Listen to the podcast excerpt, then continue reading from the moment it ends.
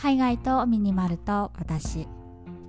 この番組は東南アジアでミニマルライフを送っているミニマリストのマーヤがひゃくにちかんのシンプルライフを通して感じた偏愛アイテムをご紹介する番組です。ひゃくにちかんのシンプルライフ、ルールはたったふたつ。いち. すべての持ち物をクローゼットにしまう。 に. いちにちいちアイテム引き出す。このラジオが物であふれている皆さんの日常のスパイスとなれば幸いです。はい、ということで今日はじゅうごにちめ、ようやくにしゅうかん明けましたけど今日はね、シャンプーについてお話ししたいと思います。いや、私ね、初めてにしゅうかん湯シャンしました。でね、結構ね慣れてきたんですよ。慣れてきたんだけど、一昨日かな、あの久しぶりに美容室行って髪を切りに行ったんですよ。でその時にね、美容師さんに湯シャンってどう思いますかって聞いたら、あ、シャンプー使った方がいいよって言われて、ちょっと今日はね、そんな私が美容師さんから聞いたお話をシェアしつつ、シャンプーの話をしたいと思います。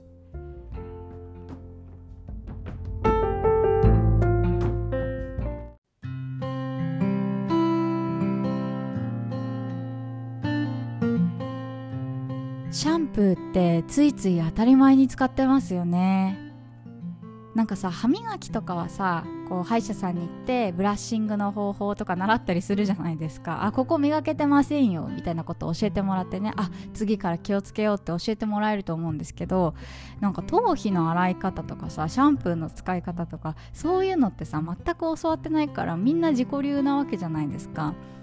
でさ、頭皮も歯と一緒でさ、こう髪の毛がねなくなってしまったら、なかなかちょっと大変というか、あのこうまた生え直すみたいなのは大変だと思うんですよ。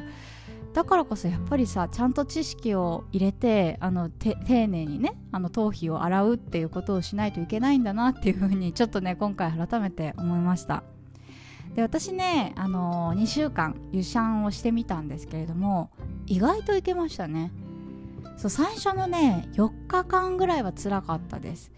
やっぱりね、こう洗っても洗い足りないような、なんかちょっと爽快感がやっぱなくて、こうお風呂上がったらいいけれども、なんかすっきりしないみたいなので、ちょっとね残念な思いをしてたんですけど、いつかめぐらいからね結構それに慣れてきてしまって、まああの本当に丸にしゅうかんシャンプーを使わない生活をしました。でこの前ね、えーと、美容室に久しぶりに行ったんですけど、その時に美容師さんにね、あ、あの湯シャンってどうなんですかって聞いたんですよ。そしたら、ベトナムに住んでる人は絶対シャンプー使った方がいいよって言われたので、今日にしゅうかんぶりにシャンプーを引き戻してきたっていう感じです。これね、先に補足しておくと、決して湯シャンが悪いというわけではないんです。その日本に住んでる人とベトナムに住んでる人はやっぱり環境が違うから、ベトナムに住んでる人は湯シャンよりもシャンプーの方がいいよっていうお話なんですね。っていうのがね、ベトナムって空気が汚いんですよ。あのベトナム来たことある方だったらわかると思うんですけど、めちゃくちゃバイクが多いんですね。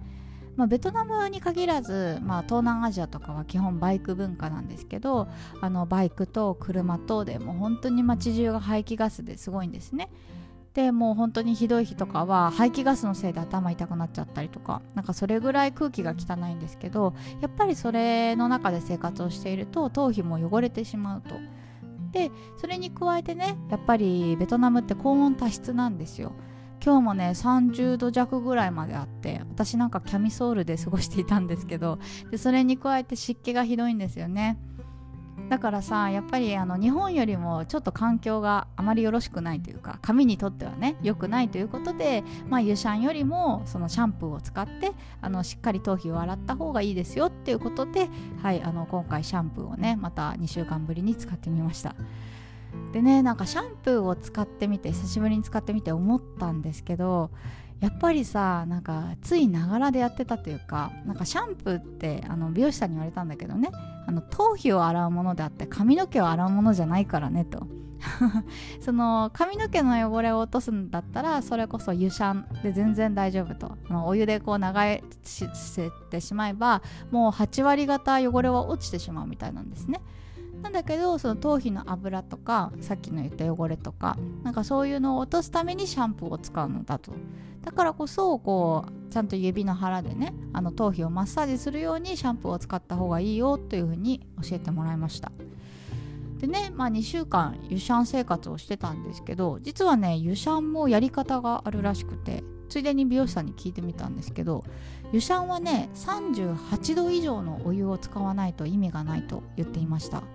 まあ、もしかしたらね私のこの配信を聞いていて湯シャン気になるよっていう方がいるかもしれないのでお話ししておくと、そうなんかねさんじゅうはちど以上さんじゅうはちどからよんじゅうどって言ってたかな、それぐらい、あのー、ちゃんとお湯が出る環境でやらないとあの頭皮の油というのは落ちないみたいなので、えっと、湯シャンをするときはさんじゅうはちど以上のお湯を使うようにと。なんですけどシャンプーを使うときは逆にさんじゅうはちど以下がいいらしいです。なんかさんじゅうはちど以下って聞くとさ結構ぬるくない？なんか私はそう思ったんですけど、なんかねシャンプーは逆にさんじゅうはちど以上使ってしまうと熱すぎるから絶対にねさんじゅうはちど以下がいいですよって言われました。まあ、思い返すとさ美容室とかのシャンプー台とかでシャンプーしてもらう時もそこまで熱いお湯かけられたことないなと思っていて、もしかしたらねなんかそういうセオリーみたいなのがあるのかもしれないですね。はい。でね、なんかこうやって久しぶりにシャンプーを使って思ったんですけれども、やっぱりなんかやりすぎは良くないなっていう風に思いました。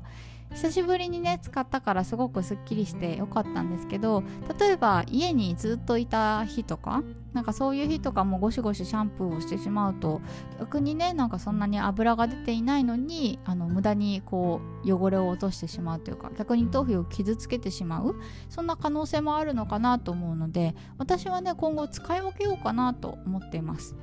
まあ、外に出た時はねちゃんとシャンプーを使って頭を洗うようにするんですけど、例えばロックダウンとかでね一日家にいてあんまりまあ汗もかいていないと、でクーラーの中にいるとかそういう場合であったらあの別にシャンプーは使わずねあのお湯でちゃんと頭を洗うっていう感じにしたらいいかななんていうふうに思いました。